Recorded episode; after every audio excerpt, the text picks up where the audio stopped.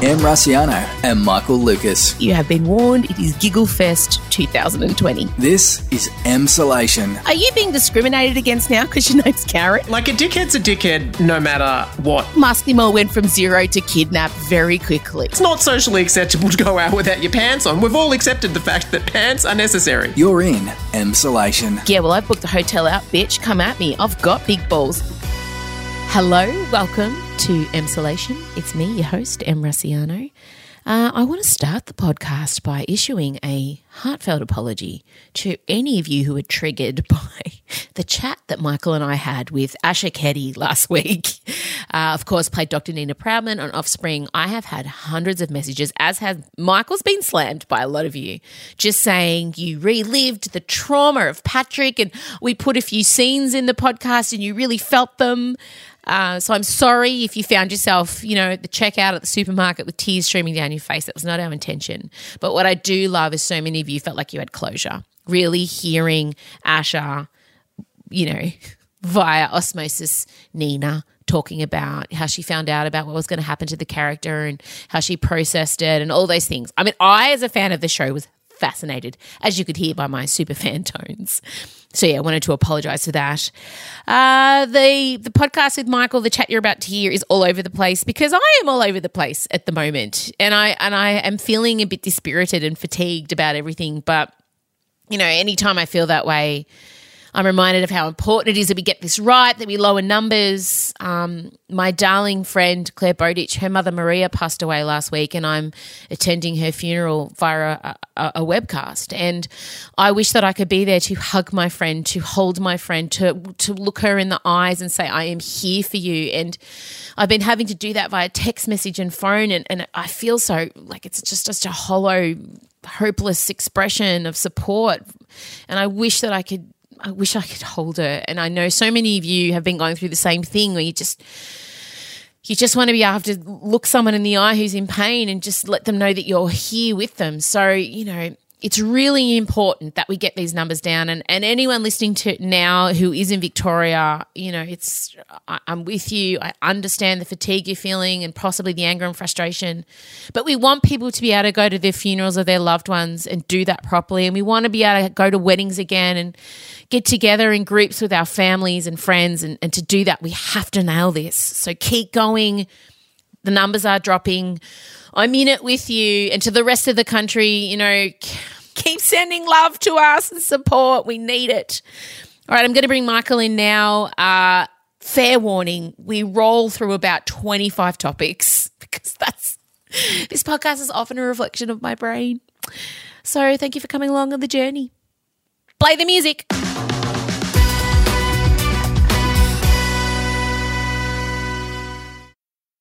Em Rusciano and Michael Lucas. This is Emsolation. All right, well, full disclosure, I've already cried um, during this recording and phone call. Michael Lucas. Hello.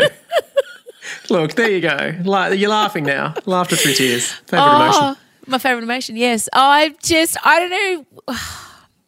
It's just so, such a roller coaster. I'm really fragile. I really am. All my resilience is gone.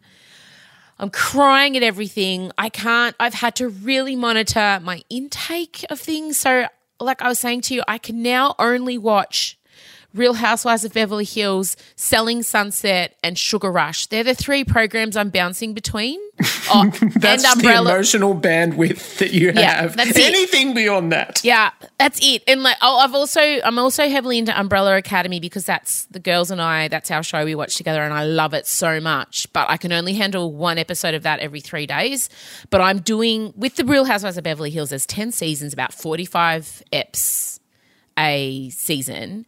And um, I found myself, when I, I realized last night, Marcella was looking at me just shaking her head. And this is a person, my daughter, by the way, watches like Bachelor in Paradise. And she talks a lot of smack for someone who loves those kind of shows. She does not have higher ground in this scenario. No, she does not. Um, but for me, she was looking at me going, Mum. So I started off when I put on Real Housewives of Beverly Hills, being like, these women are fucking ridiculous. They are like teenage girls. I cannot even believe the things they fight over. And now I'm like, what? I cannot believe that Brandi said that she had a surrogate and she'd kept that a secret for 10 years. Now her family's going to find out. It's unforgivable. and then I seek Brandi out on Instagram to send her a strongly worded DM that she'll never read. You know, Have you been DMing the Real Housewives? You've Yeah. actually reached really. Yeah, I've DM'd a couple of them. Yeah. And now I also But think are you watching like, things from like ten years ago? Yeah, 10 years old. and like sometimes, and I've even got to put point where, oh, Taylor's lip fillers kind of look natural now. I think I'm used to them. Things like Oh, that. did you DM her to let her know that? Well, Taylor's went husband, through. Taylor's husband died during one of the seasons. I didn't know that 10 years ago. Oh, Oh, the shit. shocks of my life. And then So she's the, best- real widow now. Yeah, she's the real the real widow, but she's also remarried since then. But I'm also seeing things like, oh god, their marriage is really like unstable. So I quickly Googled, yep, they've got divorced at the end of that season. So it's really nice to have a little online crystal ball. So if I want to see, so if I have my suspicions about a character, oh god, I bet she's had a bit of work done, and the gradual building of the Botox and fillers as the seasons go by is so amazing. Mm-hmm. Like honestly, when they all started out, they just had a few nips and tucks, and they obviously watched themselves in season one. So season two, they all came back with tits and fillers, and then season three, I can, but some of them can barely open their eyes, and I'm here for it. It's got to be really hard to judge once you start going down that path because you start doing a bit of plumping and a bit of smoothing. Yeah. And then how do you where how, who you need someone else, don't you? You need an Yep. independent third party. I actually think this would be a good job for you, Em, to go to people and just let them know the precise point that they've crossed over from a pleasant, fresh, youthful look to Bride of Wildenstein. Oh well, the ship sailed for all the Real Housewives a decade ago. Then. But I'm I've really flipped from just judging them to really immersing myself in their petty arguing. So that's and then you and then there's this film that I've been wanting to watch for weeks, Baby Teeth. I don't want to hurt you. So don't. Moses! Henry, Henry! Milla should have the world at fate right now. I have no idea what you're feeling. I can't feel anything because I can't breathe because you take up all the air. I think something in you has changed. When I met you, it was like you weren't scared of anything. I don't think the world would be this big or weird. And I've watched all the previews, it's got a lot of my favorite actors in it. Actually, the production company heard us talking about it and said, Emma Michael, we know you're stuck in Melbourne. We'd love for you to watch it. And I said, Yes, that'll be amazing. So they sent us a link. Yeah. And only 50% of this show could bring themselves to watch it. Well, happily your daughter watched it. I know. Yeah, Look, she did watch it for me. She did. Uh, Marcella watched the watched it and loved it. Loved it. You watched it though. Am I, I right? Am I right in not watching it at the moment? It depends. I mean, it depends. Look, for me, I love a cathartic cry in a movie, but then I. I sometimes I don't really cry much in real life, but I can really cry in movies, and I feel like it's always a good outlet for me. So for me, it was absolutely what I needed. And we do have to apologise to Melburnians because this would be playing in the cinema if we weren't in lockdown. It's playing in the cinema in the rest of the country. Uh, but if you are in any of the other states and you want to see a beautiful movie and have a cathartic cry, it's a it's a great one because the premise, and you can see why Em may be steered clear. It is about a terminally ill teenager called Milla, and in in sort of like the last year of her life, she falls vividly in love with kind of a drug dealer, Moses, that her parents are horrified by, and um and so for the parents, the dilemma is, you know, do we do we allow her to experience this love? Or do we have to protect her? And and um, under normal circumstances, there's a lot of elements of that story that you would very strongly connect with, like the notion of like there are parallels to Twilight. I mean, let's face it, the, the the teenage girl longing for the sort of impossible love, and the performances are so amazing. It's Eliza Scanlen from Little Women, and this other guy, Toby Wallace, who I haven't seen that much of before, but it's just he's superstar. He plays the drug dealer guy that comes into her life, and and um, he feels Ben so Mendelsohn? authentic. Yeah, I mean the, the teenagers are so good in this that the um yes, and it's Ben Mendelsohn and Essie Davis who are incredible. Obviously, they're both incredible. They're always incredible, but your heart is with the teenagers. And for me, it was the Saturday night cathartic cry that I really needed. I don't think it's giving anything away to know that you are going to be pulling out the tissues at the end of this, and also plays around with time a little bit in a really, really sophisticated way. So it really gets you right in the feels by taking you back to a particularly vivid point at a particularly pointed oh, time. God. I know you would be. Yeah, I don't think. Well, I can understand why you don't want to be in a state of imagining teenage daughters dying at the moment. No, I do not. Every single person I know who has seen it, all my friends in other states have raved about it. And I love when Australian drama gets it right. They bloody get it right. And like, I just have, I will watch this and I know it's visually beautiful. Soundtrack as well. It's just got this um, incredible soundtrack. It's set in a really sweltering Sydney summer, and they've picked this really distinctive score. So it's it's just massively atmospheric, and it it sounds the storyline sounds like The Fault in Our Stars or something like that. But but it is it, it just takes a much more sort of lateral arty approach. Um, and the director who directed Offspring, some episodes of Offspring, A um, friend of yours. a friend of mine, she, uh, I, like everyone has seen this film and they have snapped her up to direct amazing, te- like Killing Eve snapped Yeah. her up and stuff like that. And you Oh can my see why. When you look at it, you're like, Yeah. oh my God, this is, she's, she's such a visionary. What's her name? Shannon? Shannon Murphy. Shannon Murphy, female director as well. You know, I love that. Tick, tick, tick. Female director, female writer, female producers. It's Ah! it's and you feel like you feel that hugely. Like the the point of view is really specific watching it and the sort of intimacy. And Yeah. uh, yeah, if you want a good howl cry, Baby teeth. Baby, baby teeth. teeth. Go and see it. But you maybe don't want a howl cry at the moment. No, I will. Getting enough? Feeling. Well, I'll tell you, I was how crying last night, bloody watching Delta Goodrem's Instagram story. Oh, poor I know. I Well, that's exactly. She's speaking directly about resilience, so it's no it's no wonder that one's just hit you right where it hurts. She, I mean, Delta Goodrum for me, I'm her number one supporter in many fields and aspects. And if anyone ever, I've always found that she's someone people either love or love to just punch, like v- verbally punch. She seems to have copped it a lot. And I think a lot of that is tall poppy syndrome. Um, I think Yeah. that her musicianship is incredible, you know, but I think the fact that she's tall and beautiful and can be kind of super vulnerable to the point of we don't know if she's taking the piss or not. Sometimes she's super, like, she'll write things, you know, like, let your wings take you to the soaring heights of your soul and stuff like that.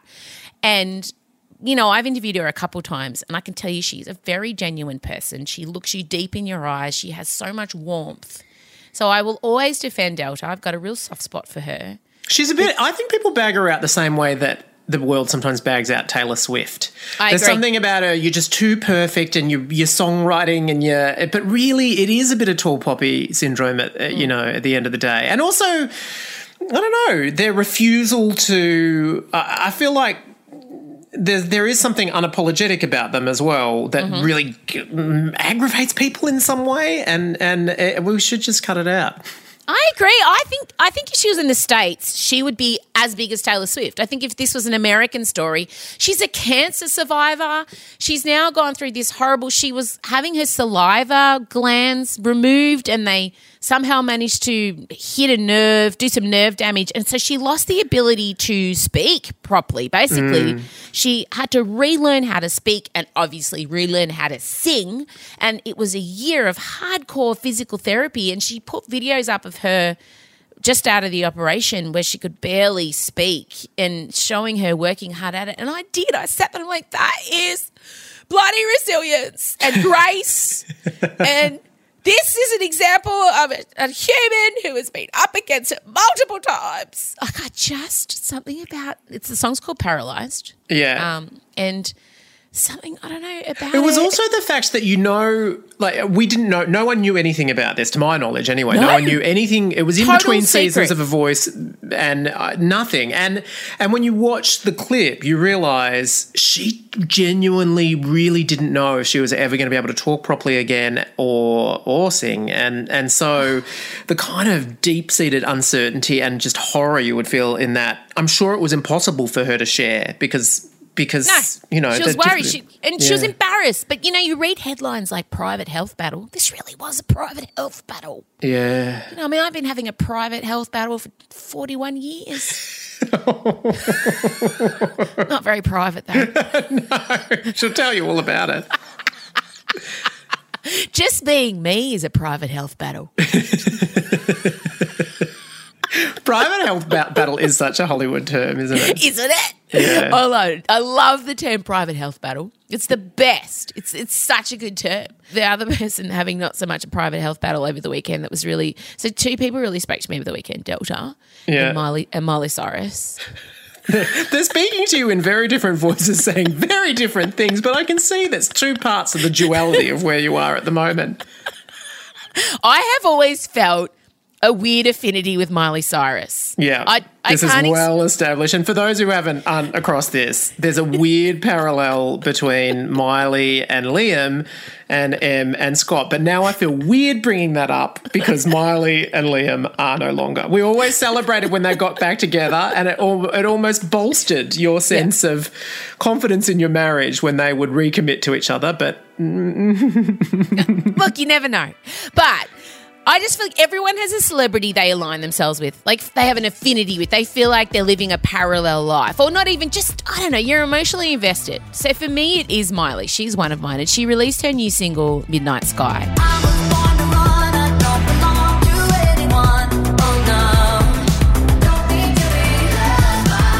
She self directed the clip, and it's her writhing around in candy. She's got big animals in the room. She's got a Lurex purple jumpsuit on. She's got a blonde glamour mullet.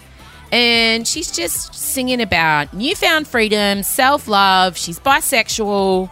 Um, she's just free as a bird and thrilled about it. Her and Cody, Australian Cody Simpson, another Aussie, she loves the Aussies, have split up she really does, doesn't she? Yeah. and she's just living her best life, lying in candy, maybe doing a bit of masturbation. I don't know. I mean, that's there's a lot of alluding to that. Good for her, not with the candy or anything, just on top of. Yeah. And um, I don't know. I just, I kind of, I love the song as soon as I heard it. I love the sentiment behind it, and she's just someone who is truly finding herself through the many cycles in the public eye. Totally. And I really love as well. Like, I mean, essentially, this song, if you didn't realize it beforehand, it's her saying, I, I can't be in my relationship because basically I want to be free and fuck other people. I'm just, that's what I need to do. And I really respect the honesty of that. And let's get away from, you know, like, Yeah. let's not imply any private health battle. No private health battle. But what I will say is she kind of, and I think she knew what was going to happen when she did this. And I think Liam may just need to purse his anus for a few more years because hmm. I think the Barbers are kind of. I think they're going to come thick and fast. I think there's at least another two albums out of this breakdown of their relationship. yeah. But she did a podcast, a podcast called Call Her Daddy, which, you know, maybe we should reconsider what our podcast is called. That's the name of what, you know, if we ever get Jock on for a little private interview, that'll be the episode name for sure. Call her daddy for sure. But she revealed that she lost her virginity when she was 16 to Liam. Hmm. But at the time, she told Liam that it wasn't the case. So Liam has found out through the press that he was, in fact, his ex wife's first ever sexual encounter, It's intriguing. I mean, it does prompt more questions, doesn't it? doesn't it? She must have been very quite convincing. But it's just, I, I, just want to say that I also wasn't completely upfront about my virginity status, but I'm pretty much sure that the person on the receiving end very vividly understood that that was my first time, even if I wasn't exactly Wait. announcing okay, that. wait. Right hand turn, diversion, tangent alert. Tangent alert. Tell me more. what do you mean? When did you lose your virginity? when? How You old? know this. No, we've already talked about it. It was after high school and it was in the early days of university. And uh, yeah, let's just say it. Tell the from- story. All I will say about this incident is, I'm sure I've mentioned this before, maybe not on this podcast. Not on the podcast. It was a. se- if you've ever wonder if you can if you can suffer like not getting it up, but then also premature ejaculation in the same session, you can. That's what happened. It was nothing, nothing, nothing, nothing. It's over. Um, that is pretty much what happened. I've never heard it. There's so many things to unpack. You just referred to losing your virginity as an incident. Look, it was. I'm not going to say we, we we started on a high, but that's in retrospect. That's good. We could work our way. There were there was about ten years before I really got to the point where I'm like, oh, I get it. This is what's supposed to happen. But why did you lie I- about it being your first time? Because I was embarrassed. I was embarrassed. I was most. I, I felt desperately old, although in retrospect I really wasn't. But I felt desperately old, and um, it was someone at uni that I thought was very kind of cool and would be really horrified by. I mean, how did I think I was going to like fumble? But did through? you bring it up like, oh, don't even worry, guys, it's not my first time? Like, did you just? No, I mean, it's no, I just avoided it. I just avoided it. I just How avoided it, but I'm pretty sure. God. How old exactly were you? Under 20, but over 18 or 19. Let's put it that oh, way. same. I was old. I was a late adopter, late bloomer, hundred percent. Mm. That's there's nothing to be ashamed of. I mean, you know, but referring to it as it, I mean, I didn't lie about. Oh God, I'm having mental flashbacks of mine. I mean, everyone listening now. Your one, you just need to give Supply the location of yours. I mean, mine. I wrote about it extensively in my book, Mm. and I sung about it on stage and made my dad play guitar as accompaniment. He had to listen to me relive me losing my virginity um, in musical form in front of two thousand other people. oh, it was terrible. I and and it, it was back in the days of long daisy silk tight maxi skirts. So oh, complicated so right from yeah, the start. it was like a high waist down to ankle of fake silk, so it was really sweaty between my thighs, and you can you can only shuffle when you walked in them. So Yeah. the whole like it was, I was, and I had like a little pe- peasant top, like what Britney's getting around in, one of those on as well. Oh, Yeah, and it was at my image. friend Anna's uh, 18th and um, 19th. Actually, it was her 19th, and it was at an Irish pub, and it was Yeah. back in the back alley next to a Jesus. skip. I know. My one at least had the dignity to be in a university, terrible grotty university share house. and can I just say that, albeit that was the technical, you know, I was on the board, it was a long time before I ventured back. Same. Oh my God, same. I was so traumatized. I mean, to be honest, I haven't had that many because I, I got locked down with Scott so early. Yeah, like Miley, although I sense that she's maybe, lock, I think she's on the for it. board a bit more. No, I. It took me a long time to venture back too. I was so scarred. Like it was so bad that I thought I'm broken. I honestly thought I was broken, and then no one back then was talking about. I mean, the best you could get was a, a, a dolly doctor, like- Totally. or the sealed section, maybe in Cosmo. But no one really spoke about bad first sexual experiences because there wasn't the internet for us then. There So wasn't the was- internet, and also there wasn't porn. So you just No. your knowledge of what you're supposed to do is from SBS late night movies, and that's a whole God. other level So as weird. a girl, I I just blame myself because obviously the dude's not going to say anything, and I never heard from him again. So Mm. and I stalked him to his father's funeral, famously. So it's like. If you want to know that story, you got to read my book. But yeah, I just I think about now, and and then I remember being obsessed about you know my daughter's first times and wanting to be there and in some way and cheer them That- that's on. a confronting thought. Yeah, I mean, I don't. I, I think if you check in with them, they're probably not want it. quite so keen on that idea. But you know that idea of just going, "You'll be great." Like you know that I just wished I'd had someone afterwards going, "No, "Don't worry But about do you it." wish it was Jenny? I don't know that you do. no, no, no. My mum. Oh God. No, I'm much more open about sex. Like the girls and I and Scott sat down and we watched Deadpool the other night, and um, Scott and I forgot about the sex montage in it.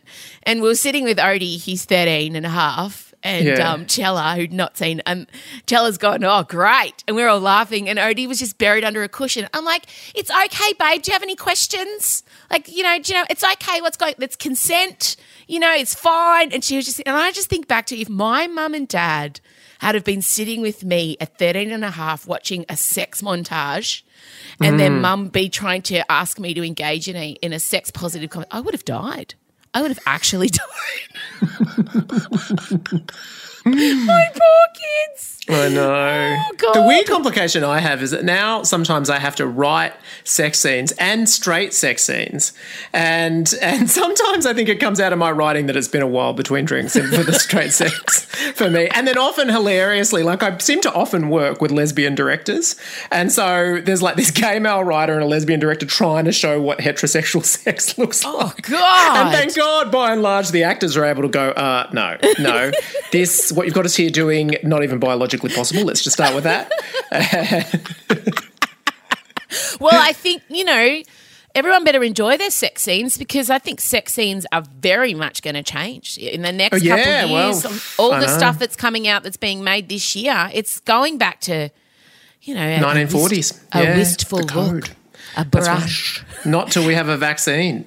How are you reflecting sex in five bedrooms? Well, we were lucky that most of the series was shot prior, um, Oh. uh, but but you know we we yeah we took it out like we. But in some ways, it's a really good it's, it's a really good exercise to see what sort of saucy line you can come up with to imply that sex is going to happen. And without spoiler alert, one character goes into an open relationship where they bring in third parties, and let me tell you, that's a pretty hard storyline to depict in the age of COVID. But you can. That's what got me. You can. And in actual fact, it's almost more fun to have that character recounting the story to his best hag than it is to actually play it out, you know, live. oh. Yeah, so you do, we do a lot okay. of re- reportage. Anyway. And add a, add a sassy fag hag in there, and all of a sudden you've got yourself a scene. Are we allowed to say fag hag? I, I mean, you're a gay man, so you can say it all you want, but I've been really torn on this. But do you find it offensive? I don't find it offensive, but I'm not a. I mean, I in the past have been referred to as that quite proudly, and then the book I'm writing, I was going to call hag, but then my publishers are like, oh, we don't like that word. And I know you've come up against opposition of using. I have. Yeah, I have. But see, I don't this and this isn't something I mean, I predominantly have gay friends. Like I have more gay friends than straight friends easily. And when I ask them, like I asked my 10, 10 gay men I'm closest to, Joel, Jack, Brad, Kyle, the, the, all of them. and they're like, "No, you are. We love it." But then they don't represent all gay men. So I don't know about f- that. Ah, See, I've even said it. F hag. Uh, uh, uh, do you find it offensive as a gay man? No, of course not. No, I'd proudly call you a, my hag. I am your hag, but Yeah, I think it's a oh. wonderful thing to be in this world. I'm really proud of it, but I, I worry that it's problematic for me to say the F word. It is just when I think about it, it, it It is, is, so tragic. it? This a little bit problematic, yes. Also, I think part of what's gone wrong with this pandemic for you is you're just surrounded by too much heterosexuality. There's oh. not much, you know. Unfortunately, it's, a very heterosexual house you live in, and so the whole balance of gay versus straight in your life is just massively off now. Do you think that's why I'm so sad all the time? It's probably connected. It I'm is. missing the camp. It's the whole part of your identity is just not. I'm not even getting to do stage where I'm most camp. And there was this one night in when the lockdown eased where we went round to Joel Creasey's house and basically his boyfriend was wandering around doing Moira Rose impersonations Yes. and we were dancing to the new Lady Gaga song like it was everything that you would want. We were so from, like, drunk. surrounded We were- by oh, gayness. We were up till And I don't- four. Yeah, we were yeah dancing like maniacs in his lounge room. It was such an outlet, and yet now just back. You're just back with the straights. And all I do is like just wear active wear. Oh my god! I did a winged eyeliner yesterday. That made me feel a little bit better. oh my god, we've gone everywhere. But I think we've ended up with I should not say the F word, even though my love for the LGBTQI community is profound and long reaching. I feel like if it even upsets one of that community, I don't want to say it anymore. So I think I just say hag is what I am. Okay. Yeah. Sure. So that was the end of that conversation. Because if we didn't top that off, I would have not. I would have lost sleep tonight about worried about using the F word and upsetting any gay person, and I don't want to do that. All right. Well, I should probably go because I don't know what's going to come out of my mouth next. I'm feeling very vulnerable, very raw. Probably you're probably due for your midday cry. Oh, I just no. I'm going to go out and do some more tree bathing. What? I've really taken to tree bathing. Yeah, it's my new thing. That's what it's called. Oh, Telstra sending me a text message. That's my only text I've got today besides you. That's how lonely I am. Oh, I got a text message just from Telstra. Yay! It's the queerest thing that's happened today. Maybe it's a young gay behind the social media. Yeah, I've, Telstra is using like gay couples in their ads a bit more now. I've noticed. that. Anyway, sorry, continue. it's called Shinrin Yoku. What I'm doing. Shinrin Yeah. Shinrin Yoku, and it's tree bathing, and it's a Japanese thing that they do. And I read about it, and so now I go out with the baby every day, and I surround myself with nature. It's not helping. God send help, please send gay men, send anything. But you, what do you mean you surround yourself by in nature? Like I deliberately go and walk into right into the bush, stand by the river near my house, and I put my hand. Oh my god, this is really showing the depths of where I'm at. I put my hand on the like the most majestic looking tree I can find, and I just mm. try and absorb some of its like it's called ecotherapy. Look, I'm mm. trying. I can't get to my counselor at the moment. I'm just trying some new stuff. Okay. Wow, so you go then. Well, it's good you got your hands on some form of wood. I should actually cut that out. Sorry. No, don't. Don't. because it's true. Okay, before you go, like, I'm sick of talking to all my friends in couples, and I have drilled down on this. I've got a few friends in relationships, quite a few. And I'm like, how, how are things in your relationship? Fine. Oh, we're great. I was, I was, I was actually talking to Jamila the other day. She won't mind me saying this. And I said, Really? So you're not fighting? She goes, Oh, no, we're, we're fighting a lot. We're fighting a lot. But it's the pandemic. I said, yeah, that's fine. But you have to tell people that you're fighting a lot to normalize it. Because I think a lot of couples are fighting a lot, but they're pretending they're not. So we all feel like we're failing. Yeah. Are you and Adrian fighting more than usual? Now, see, now I want to say yes, but the answer is no. I'm really, really sorry. I'm really sorry. We're just. We did a little bit more in the first lockdown. We did a little bit more. Things were more stressful then, but no, this lockdown. Oh, I'm sorry. We're pretty loved up. I don't know what to say to you. Ah. sorry, I know, but we're freaks. It's not right to. I don't know. We're just not fighting. I don't know. We're pretty happy. We- oh, Yeah, you sorry. would be. What I mean, what have you got to be unhappy about? You live in a I'm not sure. And we're we're very and like this coming week is the Democratic convention, so there's going to be speeches by Elizabeth Warren and Hillary Clinton. That's so we're so excited about that. He's cooking all the time. I'm sorry. He cleaned the whole house on this weekend. It was great. Well, to anyone sorry. listening who Sorry. is fighting a lot with their other half, it's totally normal. It's okay. Everyone is, except dickhead here, know. morally superior to everyone else. I'm not. It's nothing to do with sorry. Whatever. Or maybe I'll try and trigger one. It's usually me that causes the fights with Adrian anyway. Well, there's only ever been one, and yes, you were involved. But uh, All right. Off you go then to your perfect marriage. sorry Dickhead. about that. okay, see you. Bye. Bye. This is Emsolation. So, should I end the podcast on an apology too? Because I started. That was hectic. I'm so sorry. but did you, I genuinely didn't know that Michael had lied about being a virgin at the time of losing his virginity.